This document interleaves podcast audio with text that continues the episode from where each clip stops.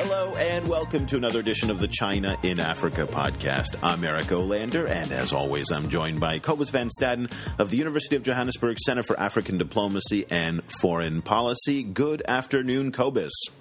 Good afternoon. Well, we have three topics, as always, for you on the show. We're going to go first to the United States, where the leading U.S. congressman or senator uh, on China Africa U.S. relations really came out last week with a plea for the United States to get in the game. So we'll talk about Chris Coons and a report that he issued with his six call to arms, six call to arms for the United States and uh, to engage in Africa before it is too late. Also, uh, a, just an amazingly well written report by uh, by Madison Condon. We'll talk. We'll introduce you to Madison Condon, and uh, she wrote a report. She's, a, I think, a master's student. Is that correct, Cobus? I think she's a PhD candidate. PhD candidate, okay. And she was on her way to the OECD. Uh, but anyway, she wrote this report on how China's unconditional aid and non interventionist policy is complicating the Western aid agenda in Africa. And it really is mind blowingly good. And we'll kind of talk about that. And finally, we're going to talk about Zimbabwe's Blood Diamond Jet and the mysterious case of a man by the name of Xu Jinghua. I think you're going to want to hear about this one. It is a, a a little bit of mystery that we're putting into the show. Uh, and so, uh, is the horn behind you? Everything okay back there in, in Johannesburg today? Yes. Okay. Good, yeah. um, before we get started, I want to kind of bring your attention to uh, three very quick bullet points. Um, Yan Hairong and Barry Sautman, two professors from Hong Kong, uh, who are some of the leading researchers on Chinese mining in Zambia, um, did in, in, listen. I, I sometimes use some abrasive language on the show, and I'll use it today. Did nothing short of a bitch slap to, to Human Rights Watch, uh, and came out with a, a rebuttal to what they claim Human Rights Watch did shoddy research again. Not for the um, this is I think the second time they're actually accusing uh, HRW of doing uh, shoddy research in in the case of Zambia mines. They have now published their report on uh, on Pambazuka. Uh, Cobus, just before we get started, we've talked about this issue. We're not going to go into it in a lot of detail today. I just wanted to get your reaction on the the, the Yan Sautman kind of rebuttal that they finally published. You know, they talked about it in some of our academic circles, but now they actually published it on Pambazuka. We've published a link to it on our Facebook page at facebook.com slash China Africa Project. What was your impression of their uh, of their rebuttal. Yeah, man. When when academics come out and they really take someone down, they it's it can be pretty pretty impressive spectacle. It, it, it really the, the, claws came out. I mean, it, it's fun. I mean, it's like a little cat fight, you know.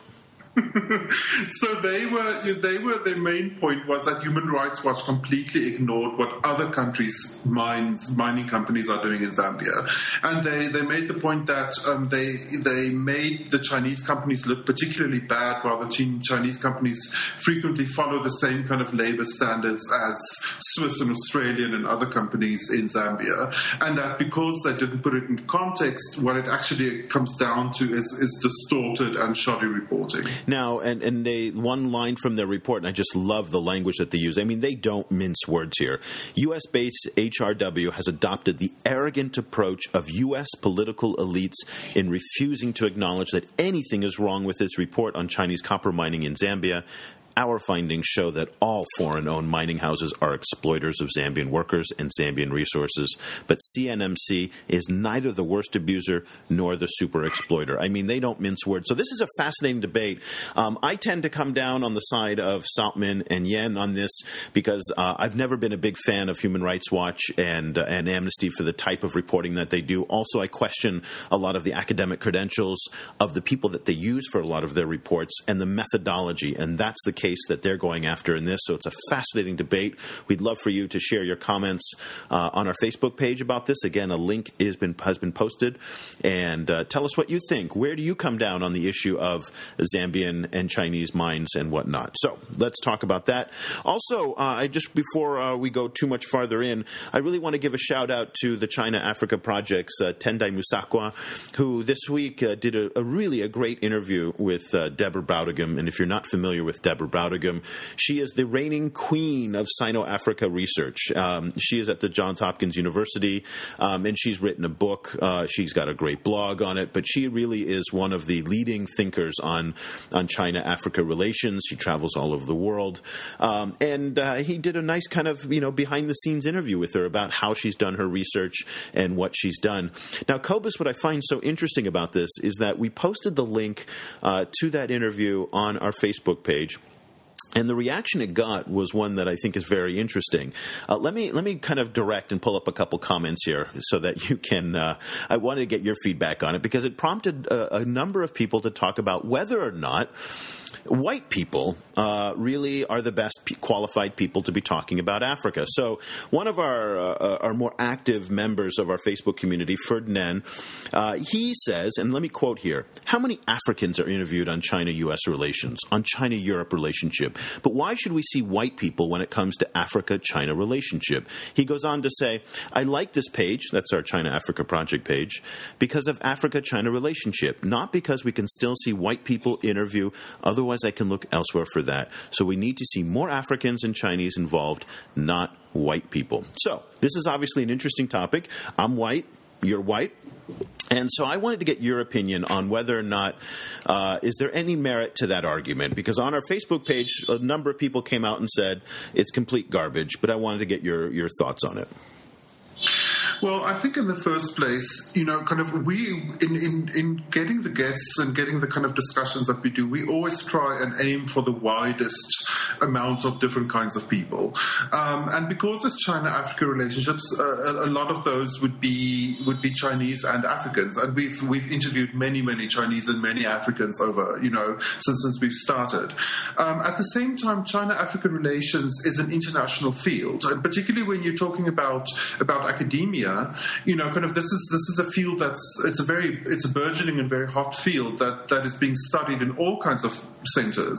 Um, among others, by a lot of Chinese and Africans who are working in the US or you're working in Europe. Um, so, you know, kind of, I think it's just the, the when you start talking about that, that only Africans are, are allowed to talk about Africa, then you pretty much remove Africa from the world conversation. Exactly. If Africa is if Africa is important to the world, then everyone has the right to talk about it. It's a complete bogus argument in my view, and it's this reverse racism type of thing. This idea that okay, so if I'm an American, I can only talk about America, and if you're an African, you can only talk about Africa. And I don't even know what African in that context means. If you're a Zambian, can you talk about Ethiopia?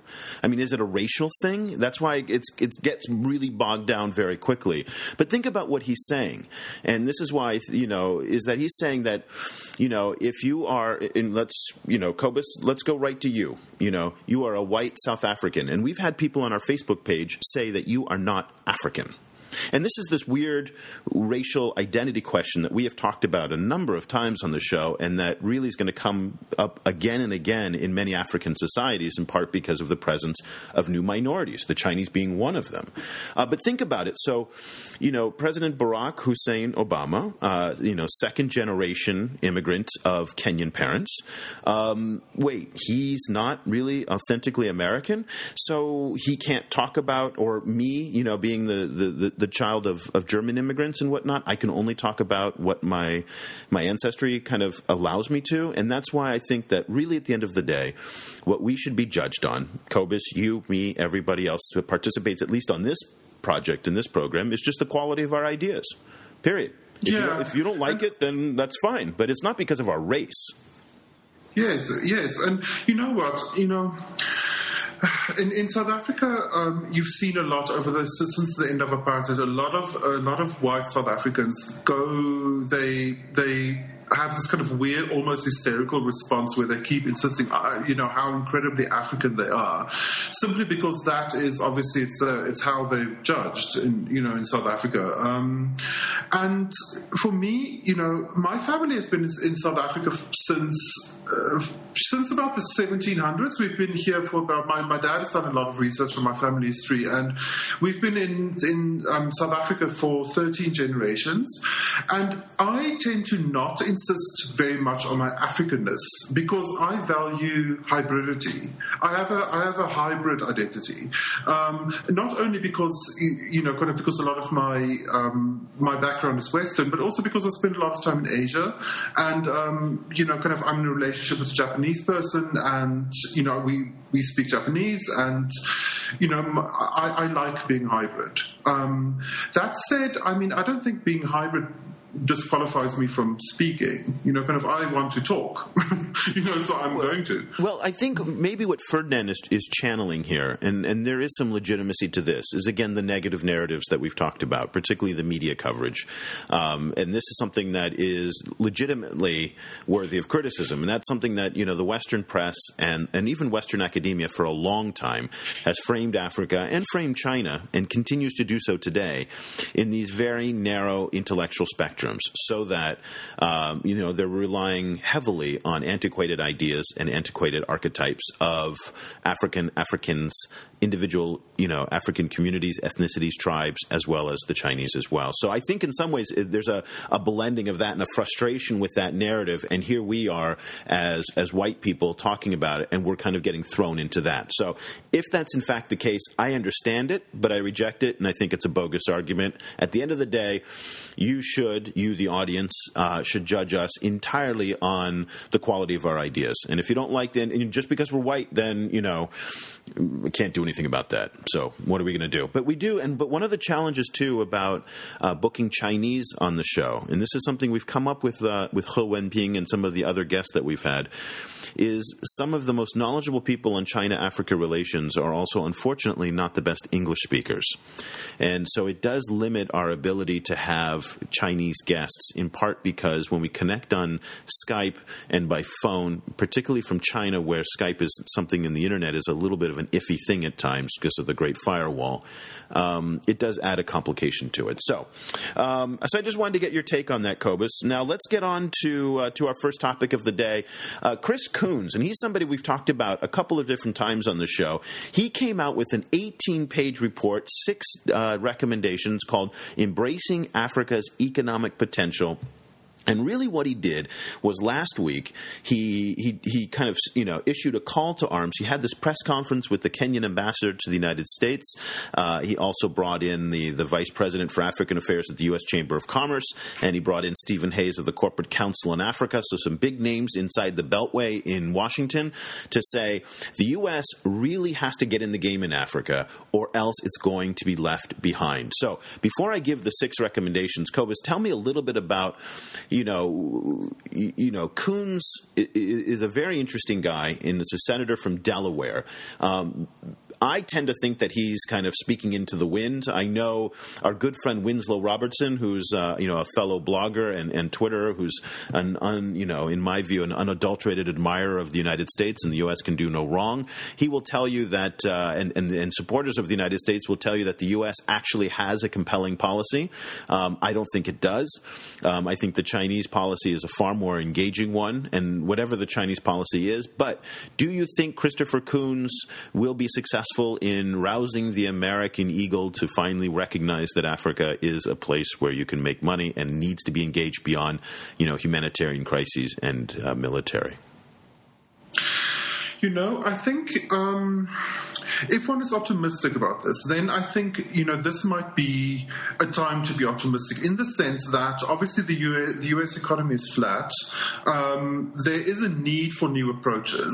Um, at the same time, China is rising in Africa, and you know I think there is a slowly growing awareness that China is rising in Africa. Um, so this might be the time. You know, kind of. I think it's also bolstered by the fact that the the proposals that he's actually putting forward doesn't require a lot of extra spending. So it's you know it's possible for you know kind of to sell it on the sense that it's not going to, for example, in, you know increase the U.S. Um, de- you know budget deficit.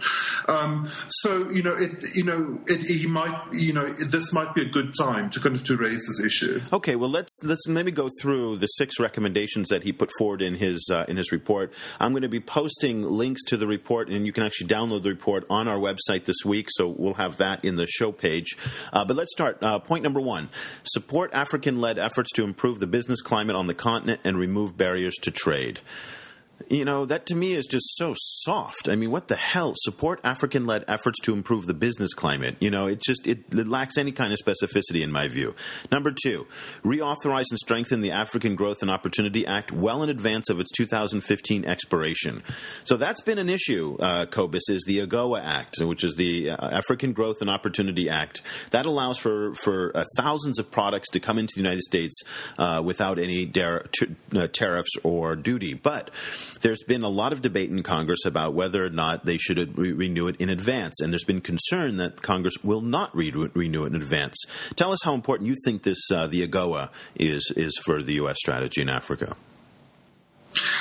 It's difficult to say that it's necessarily that important because 88% of, of imports, you know, coming into the U, into the US under AGOA is just oil, um, you know, kind of oil from Nigeria and Angola. So it's it's difficult for me to say that, that AGOA as an act is necessarily widening the base of, of, of US Africa business. Okay, that's um, you know. So yeah, that's an interesting point. Um, you know, and if you look at the vast majority of U.S. and China trade in Africa, the vast, overwhelming majority of it is oil.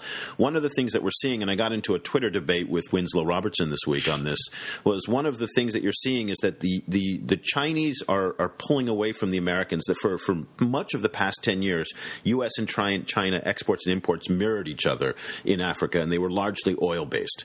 Uh, the Chinese now are exporting more products to to Africa, and they're importing a wider array of minerals, and they're importing a wider array of products, even more and more finished products uh, from Africa. Of course, that's what's causing controversy in places like South Africa and Ethiopia, where they are exporting low end manufacturing there. But nonetheless, we're seeing a, a slight difference, and that was in the uh, General Accounting Office report. So if you go to my Twitter feed, you'll see the discussion that I had with Winslow along with those graphics. Let's go to uh, point number three improved coordination coordination between U.S. government agencies and develop a comprehensive interagency strategy for increased investment in sub Saharan Africa. Now, what this means, Cobus, uh, a couple weeks ago at the Center for American Progress, actually a couple months ago at the Center for American Progress, there was a panel there. And on this panel, they pointed out that when uh, a, a, government in Africa wants to do business with a, with the Chinese government, they basically have a one stop shop. They can, you know, they go to their counterpart. You know, the defense minister talks to the defense minister, the trade minister talks to the trade minister, and more or less the entire Chinese government is at their disposal. In the United States, it's not the same. The State Department, the Commerce Department, the Treasury Department, all of them work independently of one another.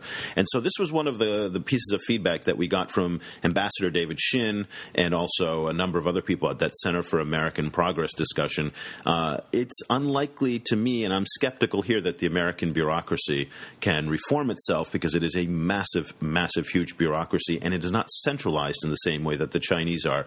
What are your thoughts on this? Yeah, and I mean, I think in addition, it also the idea of centralizing the bureaucracy. I mean, that that is difficult to do in the first place, but it also is kind of counter to American political culture, right? I mean, the independence of these independent of these different agencies. I mean, that that carries a certain amount of value in the American system, as I understand it. It does.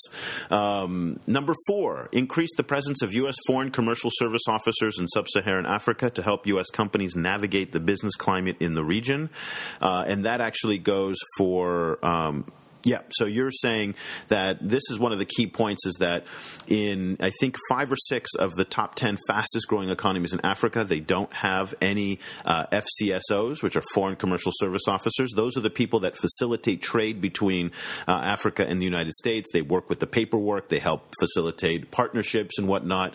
Uh, they're simply not there. And this is where I'm going to center in on kind of how, what the discrepancy between the Americans and the Chinese are. In the last, uh, FOCAC summit, the the China's uh, China Africa summit, the Forum on China Africa Cooperation. They announced a twenty billion dollar partnership or loans for China and, and also business investments and aid for I'm sorry for Africa. The Chinese are putting out twenty billion dollars to facilitate business, and here is a U.S. senator begging the Commerce Department to add five or six more people. I mean, yeah, no, that I, is uh, that's what I don't get. It is an absolutely remarkable difference that he's saying we right now. I think there are fewer commercial. I think you brought this statistic up that there are fewer commercial service officers in, in Africa than there are in Hong Kong, and and and it really is remarkable. And this is this is the ultimate reflection of how the U.S. Commerce Department views its ties to Africa is that they're not willing to put the resources. And here you have a U.S. senator literally begging for it. Last two points very quickly increase support for agencies that provide financing to encourage U.S. commercial engagements overseas, mitigate investment risks, and generate a profit for American taxpayers. Interesting. Um, nothing too controversial there. And then here, point number six engage the African diaspora community in the United States to strengthen economic ties. That one is is a card that is pulled right from the Chinese playbook because the Chinese yeah. all over the world have been so successful, whether it's in Malaysia, in Indonesia, uh, in, uh, in in Africa, in in Bolivia, of really leveraging the immigrant Chinese community for partnerships and also for business.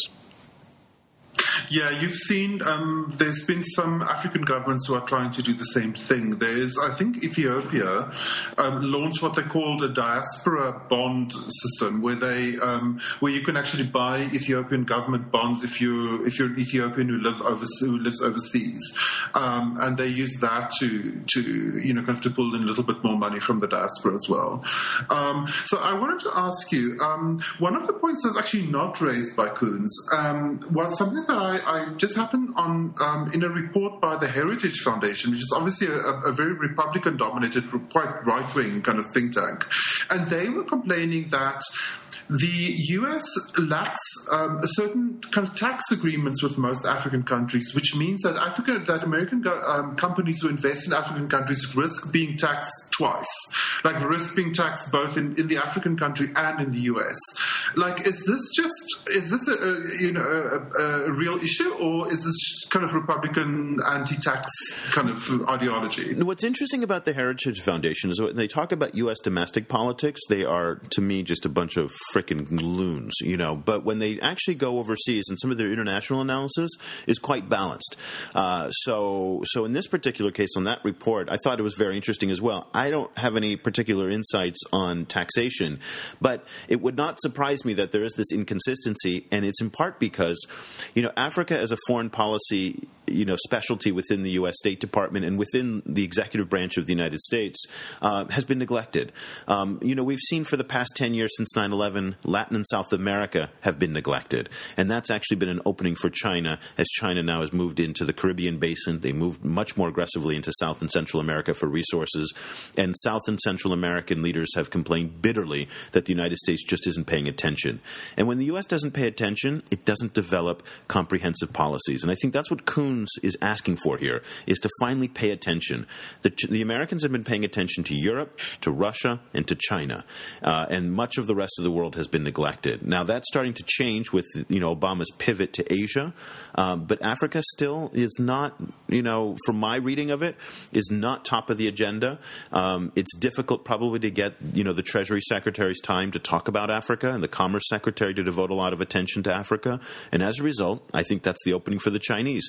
Coons is one of the only guys who's actually saying this. One of the things I think is interesting, and you and I pointed this out when we saw when Brautigam and Ambassador Shinn commented to the, I think it was a House International Relations Committee, not the Senate, but the House, was how kind of moronic, stupid, basic, arrogant, a lot of the questions coming from the congressman was. Um, and that's to me how far behind America is in evolving its policy. And so I'm not bashing America for any particular reason. I don't have an edge against my own country. That's not what it is. I think their policy when it comes to Africa has been neglected.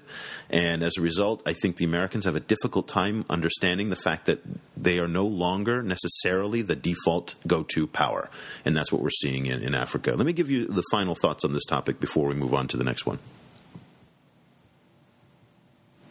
Well, um, you know, what was very interesting for me is I, I recently saw an interview with Donna Oosthuizen, who is the, she's the president of the U.S. Chamber of Commerce in South Africa. Um, and she was saying that um, the U.S. is focused, so far, the U.S. is focused on improving diplomatic relationships, while China is focused on strengthening commercial diplomacy. And in the coming years, we'll see the U.S. shifting more of its efforts towards commercial diplomacy. So there is this kind of weird tone there that, that they might be following China's lead, although I'd be very surprised if that actually, you know, if that might just be her, her opinion. Um, you know, it, will be very interesting to watch. I think the issue is that I think the US has limited time, um, you know, kind of to really, to really kind of like jump in there. You know, kind of, I think, I think the opportunities are being snapped up left and right, not only by China itself, but by Brazil. Brazil is working its, its kind of Portuguese connections very hard in parts of Africa. Um, by South Africa itself, you know, which who's very aggressively um, expanding, and by a bunch of other countries like South Korea, for example. So, you know, so the, the time might be limited. There was a lot of coverage last week on this. The headlines were, were very dire. Uh, Global Post, U.S. losing ground to China on Africa trade investment, says Senator. And then basically more and more, uh, let's see, Senator, this is USA Today, Senator pushes to expand trade with sub Saharan Africa. Uh, you know, time is running out. So I think that is very interesting as well. So, you know, it's good to see this. It's good to see this discussion happening in the United States. I hope that it happens faster because it only benefits Africa if there are engaged players. And that means that it gives Africans more choice, and, and, and choice in this case is a good thing. Okay, let's move on to our second topic, and, and I'm just really really excited about this. I was, you know, Cobus, when you pick the topics every week and, you know, you sent me a, an academic paper, I was just like, ugh you know, to read another academic paper.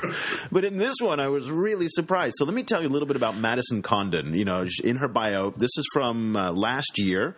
Uh, she's uh, a candidate uh, at the Harvard Law School and the Fletcher School of Law and Diplomacy uh, for a JD uh, and MALD. I'm not sure what an MALD. It's a master's of some kind. And she wrote a paper. Yeah. she wrote a paper on that's titled "China in Africa: What the Policy of Non-Intervention Adds to the Western Development Dilemma." dilemma. Uh, first question: Why did this one make some make some noise last week in particular? Do you know? Well, I think part of it was that um, you know just just in in, in um, China Africa circles, it was posted. Deborah Brautigam posted it on, oh. her, on her blog, which always like well, adds a lot of attention. Yeah. Okay. Well, that then that explains it. So, let me frame out what her kind of thesis is, and then Cobus, you can kind of flesh it out. So, basically, what she's saying is that you know the, the fact that the Chinese don't put any kind of conditionalities on their on their financing to African governments, and, and that that comes in stark contrast to the West, which for decades has made basically, you know, aid to any specific government conditional on democracy reforms, human rights, you know, open markets, liberal economic reforms, you know, the list of things that they've wanted, good governance. And, and, and the Chinese now have come in and said basically that's not our thing because the Chinese have a long held policy of non intervention that dates back to the Mao Zedong era uh, and Zhou Enlai. And, and the idea is, is that it, it's non interference in the internal affairs of another country. And it is a deeply held Chinese Philosophy, in part rooted in the fact that they don't want anybody messing with them. So, in order to be intellectually consistent, the Chinese say, We don't want you messing with us, so therefore we will not mess with you.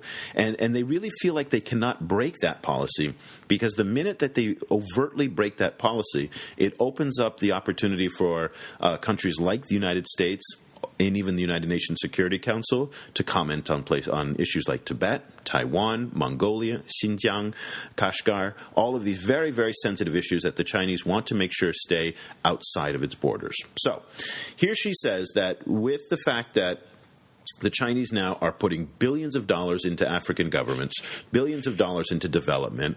Uh, in fact, outlending the World Bank and the International Monetary Fund in some cases. Then the it, you know the Western aid agenda doesn't look quite as appealing. So, Cobus, pick it up from there. Yeah, I think another thing that she says that I think is pretty is pretty sharp and pretty good to say is that despite the fact that the, that Western aid um, tends to take a very a, a, very moralistic kind of view of their own kind of work in Africa, and they tend to frequently see themselves as, as, as you know possessing some kind of like you know holding the light of morality, you know, kind of under their arms, basically. Um, they actually don't have a lot of a lot of proof that their aid model has actually improved good governance or improved democracy. And frequently, in the cases where it has, it was simply because the governments, uh, the African governments at, in, in, question, wanted to move in that direction anyway. Um, you know, so it was, it's almost impossible to use aid uh, as a lever to get a, an inherently undemocratic democratic African government to become somehow more democratic. Um, and I think that, you know, and, and so she also then says, like, so in, in, as part of that, the way that, that the Chinese investment tend to in, in, increase economic complexity in African countries and make African countries richer, that tends to have uh, sometimes, a, you know, a, a, a beneficial effect. And that's what surprised me most about this. And this is when you know the the smile started coming to my face reading her her paper was oftentimes implicit in the criticism of the Chinese no strings attached policy, which is flawed up and down, north to south, east to west in many ways. Uh, I mean, it's certainly open to criticism. You and I both agree on that. But oftentimes, when you hear the West or the aid industry and the aid business and aid workers criticizing it, um, it is this implication that well, the Western way is working. And so, let me read a quote from from from her writing. This kind of supports what you were saying. She says, Over the decades, governments following academic debates have swung aid emphasis from infrastructure and manufacturing to rural development programs to structural adjustment to the promotion of good governance to use to the use of bottom up mechanisms and to microfinance programs. Each time a theory is pursued with enthusiasm, and each time the failings of the approach are quickly exposed. This latest round of donor emphasis on liberalization, privatization, structural adjustment, and good governance has not proven to be any more successful than the previous regimes. There she said it. I mean, there, and you know, one of the things that's so interesting, Cobus, is there is almost, I mean, except for these, you know, buried in these kind of academic papers, there's no public criticism of the aid business. There's no, I mean, William Easterly, who was a professor at NYU, he had a uh, a blog which he stopped called Aid Watch, and that's not there. Uh, so for her, finally, you know, that the emperor doesn't wear any clothes to me is is rather rather remarkable, and the fact that you don't see this discussion out there. So I think again, this is not to come in defense of the Chinese, but it's to say that the Western system has not delivered to the promises that it's made. As she points out, each trend, each fad and aid is never lived up to the promise. Yeah, yeah. You know, kind of. I think uh, you know, Dambisa Moyo obviously has made a you know, pretty much a career yeah. out of uh, out of criticizing aid, but you know, kind of, it's it's it's not nearly as as as the critic criticism isn't nearly as strong as it should be. Um, I think there's there's two really important things I think she lifts out, and I think that are that are major blind spots in Western discussions of Africa. One is that I think Western countries have no idea, no idea how how incredibly destructive structural adjustments has been in Africa. Like they have zero idea about the kind of the, the impacts that that's World Bank driven and IMF driven structural adjustment had in a country like Nigeria. For, so, for example, like in Nigeria, people, you know, Nigeria had, had a whole film industry a conventional, you know, kind of film sets and film cameras kind of film industry.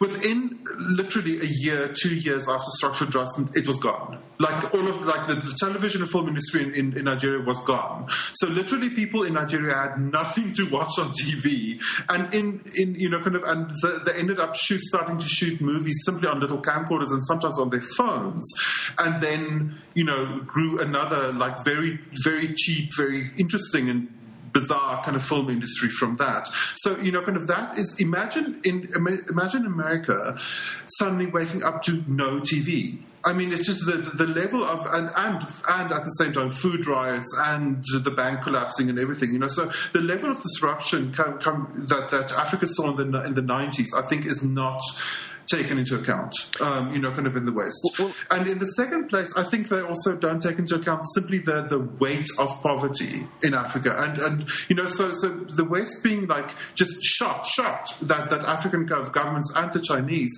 tend to put, you know, kind of economic development before human rights, they don't take into account how incredibly destructive to human rights poverty actually is. Um, you know, I, I completely, you know, from, from that perspective, I completely understand the Chinese the Chinese model. And, and, there's something very interesting as well here to talk about. Let's talk about effectiveness in corruption and accountability. So, and, and, again, I spent time. I'm very familiar with the aid business in in much of Africa. I'm very familiar with the USAID system, uh, and one of the things that that uh, you know has been criticized of the Chinese for the no strings attached is that it facilitates corruption. That the money is just given to the governments.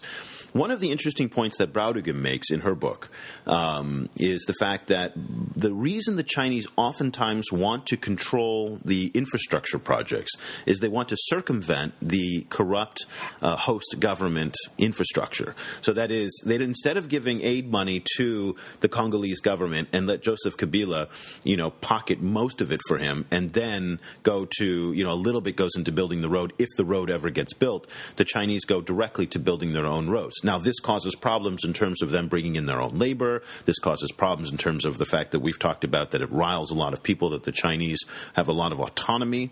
But interestingly enough, it's done, according to Brautigam, with this idea of circumventing uh, some of the, the, the, corrupt practices that have affected aid from the West. Now, you talk about the, the unintended consequences. Uh, for example, when, when the United States Agency for International Development uh, really starts to support, uh, you know, medical and, and, and salaries for nurses and doctors in country X, country Y complains of a brain drain and a, and a talent drain into from from Y into X.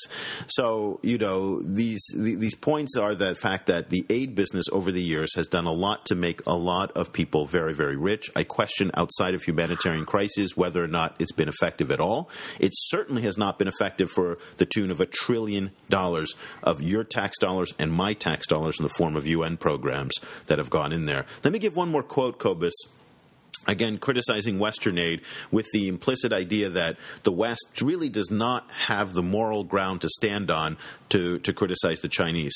Quote she writes evidence suggests that conventional aid fails to promote both democracy and economic growth one of the most popular critiques on the current aid strategy is that it comes with too many burdensome strings attached.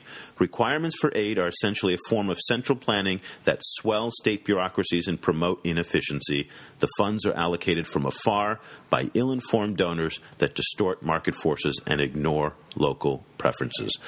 I just, this was fantastic in my, in my opinion. She just hit the nail right on the head. Yeah, you know what was another very interesting detail for me that I wasn't actually aware of is that one point that she made, you know, obviously China gets very criticized for tied aid. You know, so all its loans is, is tied to provisions that Chinese companies have to be used for all of these infrastructure projects. And, you know, they get really roasted for that frequently in the West. Now, apparently, the EU is apparently considering retying its aid. And they, so they, they, they talk talking about, you know, kind of that. For example, if you get if you get um, money from Germany, then you have to use for, for infrastructure for some kind of project. Then you have to use a German company to do that do that work for you. They're apparently following the Chinese lead. No, but that's been the yeah. But aid is. I mean, that's nothing new in the West. I mean, the, you know, American companies have been giving you know uh, American tractors. I mean, you go, you read the Lords of Poverty, you know, that was written 25 years ago, and they talk in. Uh, I forget the author. He's spacing my mind. His name is spacing me, but uh, he he writes the fact that you know you know companies and countries have been giving things aid to, to profit domestic constituencies back home, and nothing related to the actual outcome for the for the people they're trying to help. Um, so yeah, but but that was that was very frowned upon for a whole while, and now actually tied aid is actually illegal in the UK, um, but it, it, seems to be returning. It's yeah. Well, this was interesting. A, this, uh, yeah, Madison Condon is her name. She she made uh, you know she got some notoriety by appearing on, on Deborah Brautigam's blog. Uh, she wrote a fantastic thesis. I really hope she got a great grade for this one because she really deserved yeah. it. Um, I think if you are in the Western aid business and or you know somebody in the Western aid business, uh, please send this to them because one of the problems in the aid business, and it is universal, whether here where I am in Vietnam or in in in China, uh, actually not in China, but in Africa and particularly in the U.S. Beltway, there is this denial about the, the, the about the effectiveness of Chinese uh, economic engagement. Again, I China's foreign policy and China's aid policy deserves criticism from top to bottom. I there's I, we will dedicate a whole other show to that. I promise you. But what I'm trying to say is to support Madison's thesis here is also to say that the Western model is in trouble, and the fact that the Chinese are now coming in with an alternative and an alternative that may be more effective in some ways is something that the West needs to evaluate and the aid business needs to evaluate as well. Okay, let's move on to our third topic, and this is a little more complicated. So, Cobus, I'm actually going to kind of defer to you on this one, but uh, and it brought me back to uh, an Al Jazeera report from a couple months ago, which basically Al Jazeera went undercover in Zimbabwe, and uh, actually was I don't remember if it was Zimbabwe or another country, but they showed how easy it was to actually was Zimbabwe, and they demonstrated with undercover cameras how easy it was to pilfer and rip off Africa. And here we are talking about uh, another instance of, of, that happening and how so much of Africa's billions and billions and billions are disappearing unaccounted for.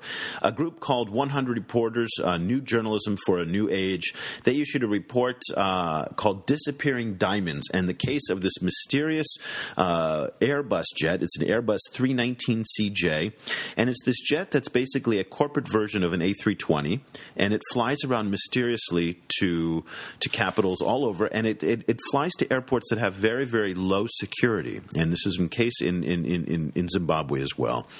And what 100 Reporters is alleging is that this jet and the people who are on this jet are smuggling out huge amounts of diamonds. Uh, these are the blood diamonds, and these are the blood diamonds from some of Zimbabwe's biggest mines that were once controlled by the likes of De Beers.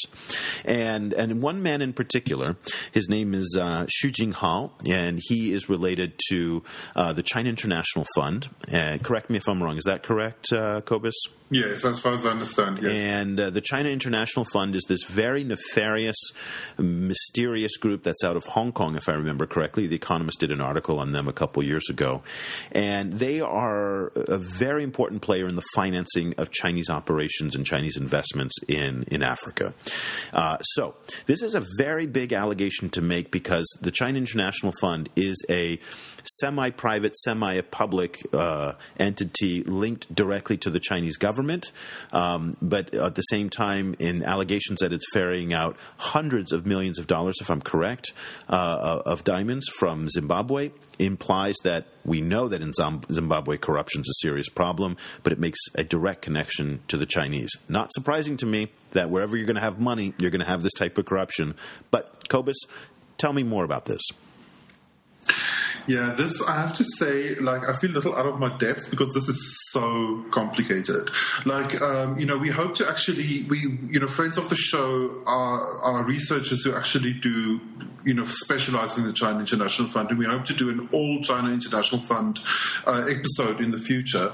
But for, you know, when we, if you refer to the the Hundred Reporters article. Um, one thing, there's a few things to keep in mind. In the first place, Marange, which is uh, which is the, the, the big diamond field of Zimbabwe, that is, is seen as one of the world's richest diamond fields. Um, they're talking about this as an estimated 800 billion dollars worth of diamonds in the ground in Marange, and they're talking at very high yields. So they're talking about a thousand carats per 100 tons of, of rock. So that's very high yield. Um, the for a long time, De Beers operate had the had the the concession. But one thing you have to remember is that diamonds actually aren't very rare. Like my, my sister's a gold is a goldsmith, and so she works a lot with precious stones. And she has told me many times that diamonds are actually common.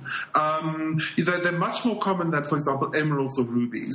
Um, so the, the reason why diamonds are so valuable is because because it, it's a it's a manufactured scarcity. So De Beers tends to buy or to, tends to put concessions on these very rich fields if they find them, and then just keep them, and they don't mind them. Um, you know, kind of just they're pretty much keeping them in, in, in, in reserve for the future, and because because there's a lot more diamonds in the world than you know that than they can sell profitably.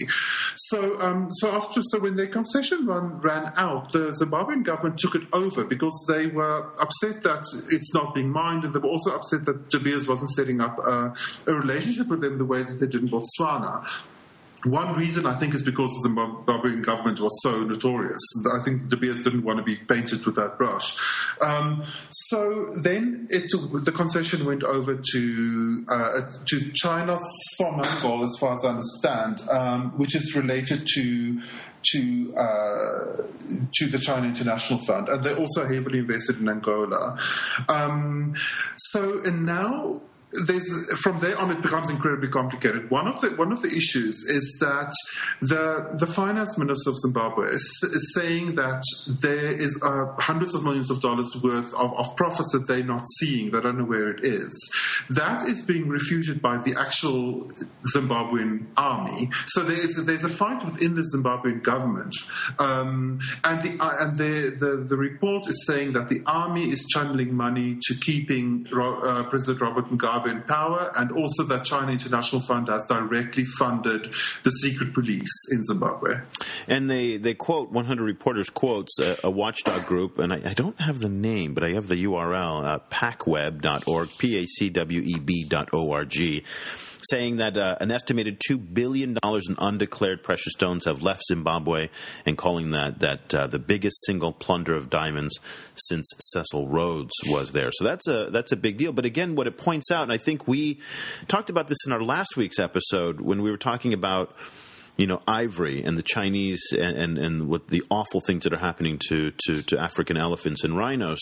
Um, and yet, you know, here's another instance of Africa's natural resources being plundered. And, it brings to mind here that who, who, where does the blame lie here? So the corruption, definitely the China International Fund, if they are in fact um, involved, deserve all of the, you know, all of the, the, uh, you know, the criticism. But, you know, at the end of the day, Robert Mugabe, to me, is ultimately responsible here. And uh, yeah. Uh, so much of that money is going into his pocket, most likely, and going into his cronies' pocket. Um, it is, it, you know, the blame should be spread thick and far, but it is really, again, a, a testament to the lack of, of governance uh, in too many African states.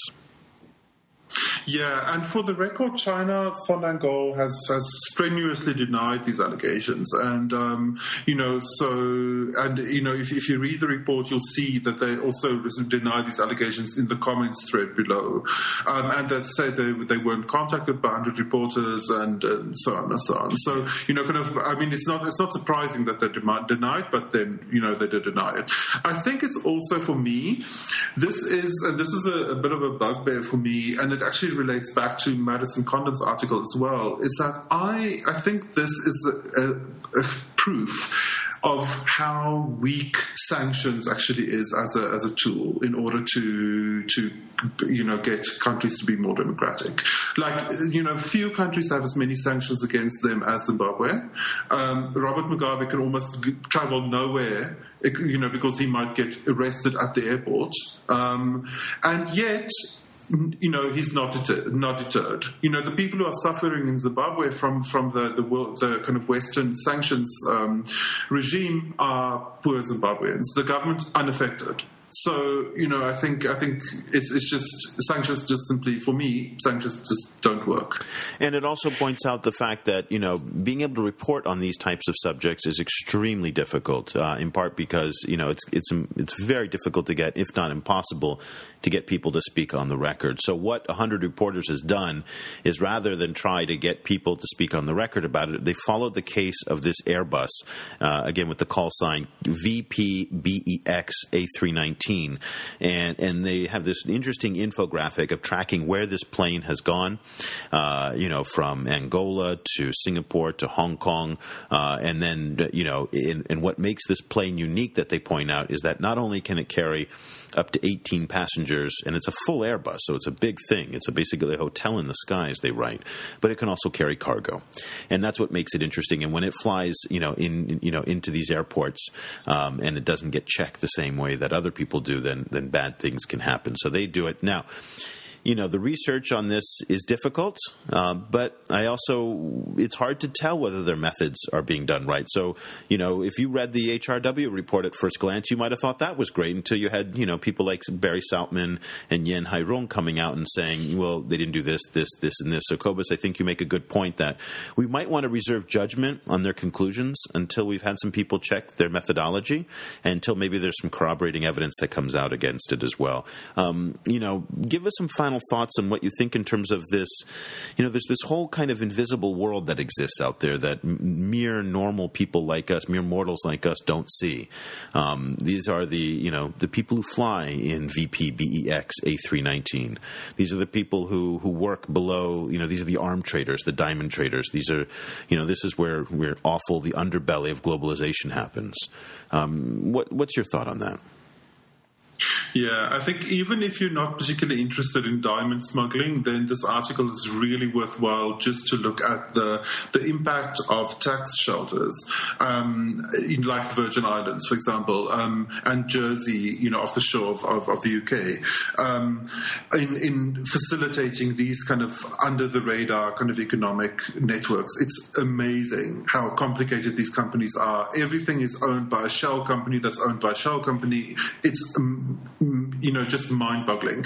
At the same time, I think it's really important to keep, you know, the China International Fund. One needs to keep an eye on. They are massive, like, um, and they're, they're, very heavily invested in the U.S. Interestingly, they own a ton of of uh, of um, real estate in Manhattan, among others, the J.P. Morgan Chase building that's right across the road from from the the New York Stock Exchange. So they are a very big company, and for a company that size to be so under, under underexplored and so under the radar. That itself, I think, one should look at big companies. You know, kind of, one should look at, at the kind of business they do. And on that issue, in, I'm so glad you brought up the question of the, the tax shelters. Uh, the show, I'm just, I just looked it up here. It's on Al Jazeera. It's called People in Power. That's the documentary series that they have, and it's called How to Rob Africa.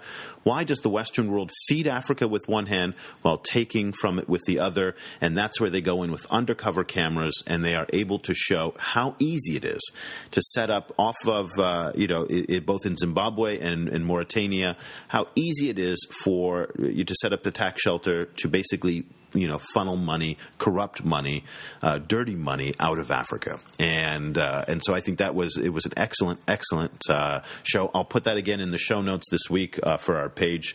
Uh, so Cobus, we've we've gone on uh, very long today. We've had three incredible topics. it's been a fascinating discussion. Of course, you, the audience, the listener, we'd love to hear from you as always on our Facebook page at facebook.com/slash China Africa Project. We, are over forty thousand fans now. We're going to try and get to 50,000 very soon. But most of the people on this page um, are students and are, are, people obviously engaged in this topic. We've got some great discussions going on. Uh, the vast majority of our population on our Facebook community comes from Africa. So I guess in some ways, they're, going back to the beginning part of our conversation, they're qualified to speak on this because they're black African, right?